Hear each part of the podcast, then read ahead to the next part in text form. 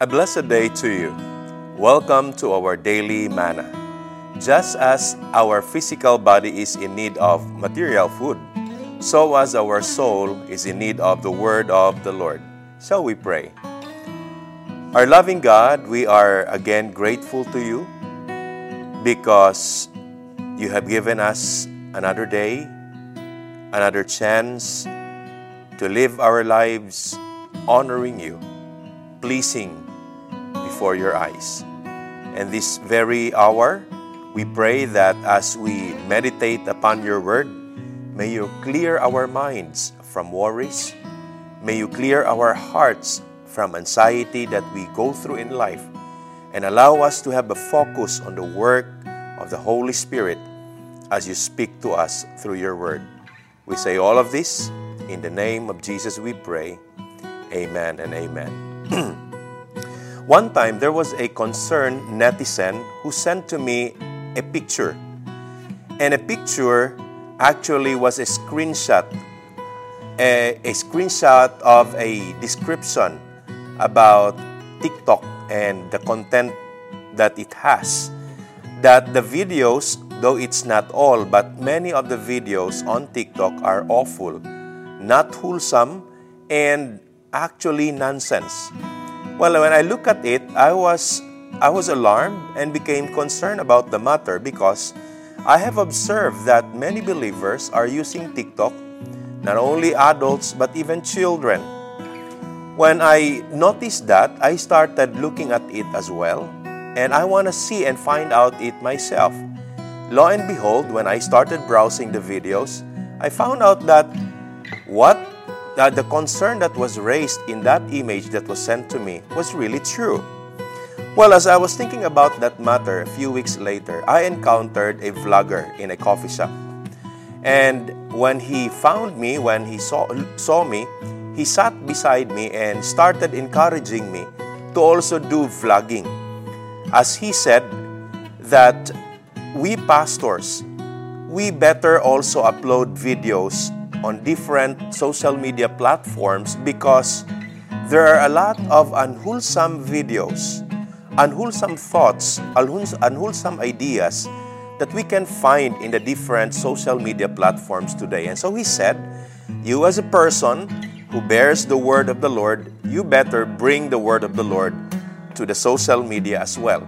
And so I started with a, uh, I started vlogging as well and I revived a Facebook channel that I had in 2011 and I started calling it Words That Build. I called it Words That Build because I intend to give a, a good principle, ideas that come from the Word of the Lord, ideas that would build people's lives, ideas that would encourage, ideas that would bring forth the truth in the lives of the different individuals that will be engaged with the videos that I'm uploading. And so the vlogging started. Now, as I was thinking about that, truly words are very powerful. They can either make or break your day and my day. We do not have the option as to what kind of word that we would hear, but we can choose what kind of words that we would listen to and we can choose what kind of words and ideas that we will dwell on. And just as that we don't have a choice as to what kind of words that we would hear, we always have choices as to what kind of words that we would say.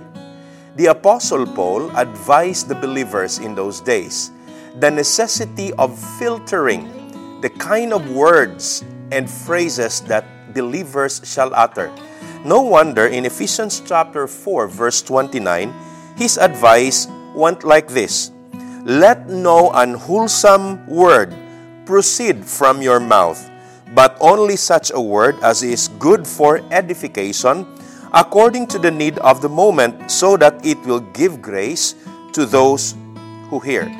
Now, there are there is a pair principle that Paul was trying to derive into the hearts and minds of his readers. No to unwholesome words, and yes to edifying words. I'll repeat no to unwholesome words, and yes to edifying words. When Paul mentioned the word unwholesome, meaning to say it's something that is toxic, something poisonous, something that may destroy someone else's life. This advice is a must for all believers to take note, to heed, to also con- to always consider day by day. day. Why? Because as I have said, the words that we utter may either break someone's heart or would encourage someone's heart.